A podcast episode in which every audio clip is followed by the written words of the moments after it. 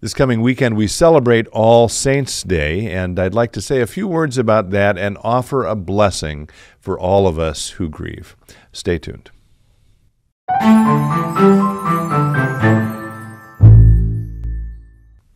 Hello, friends. Pastor Tim Westermeyer here, Senior Pastor of St. Philip the Deacon in the western suburbs of Minneapolis. Good to be with you as always.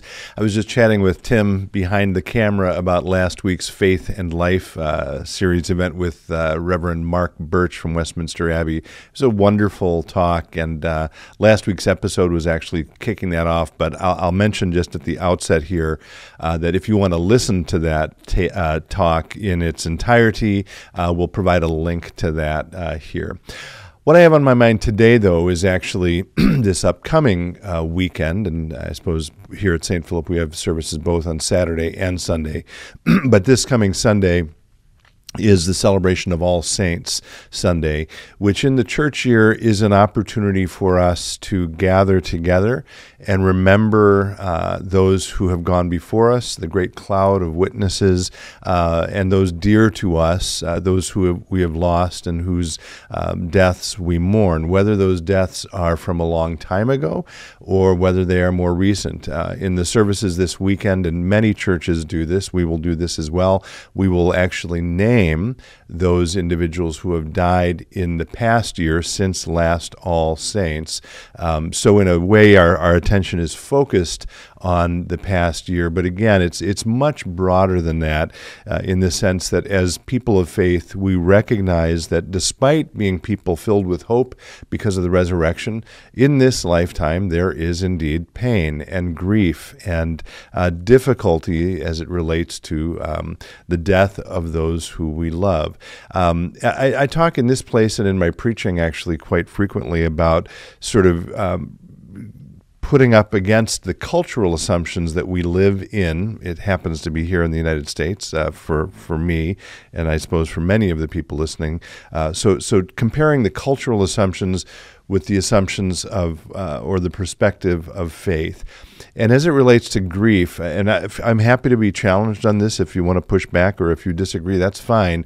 But as it relates to grief, I think the cultural uh, assumptions are um, that we don't want to talk about it, that we don't want to deal with it, that we don't want to acknowledge it, that we want to say, um, you know, oh, did someone in your family or a dear friend or uh, whatever die? You know, you have a day or two and then you should be able to get over it, right?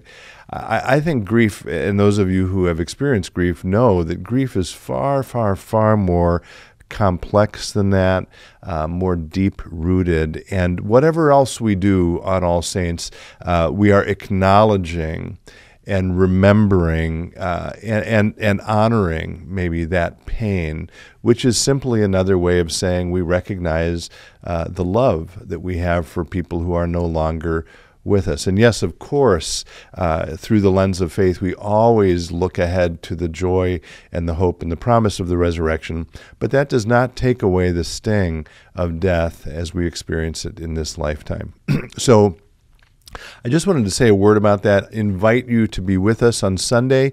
Um, if you can be with us, as always, in person to remember uh, those who have died, fabulous. If you can join us uh, digitally, that's fine as well.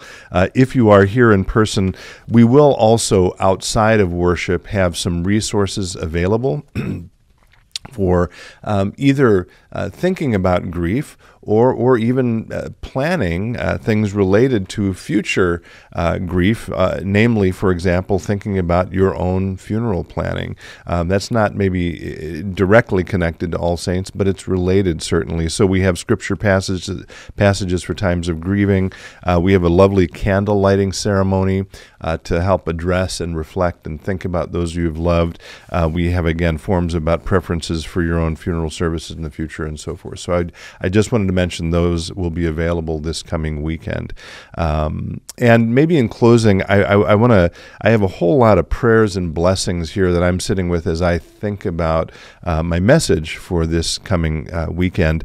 But I will leave you with one, which is written by a, a relatively well known author named Kate Bowler. I don't know if you've heard of her. Uh, maybe we'll link to a book or two of hers. Uh, she does have a book or at least one book of blessings. I'm not sure if this is where this blessing comes from, but it is on her website, and maybe we'll link to that as well. So uh, I'll close with this. This is a again, it's by Kate Bowler, and it's a blessing for the day we mourn our dead. In parentheses, All Saints Day.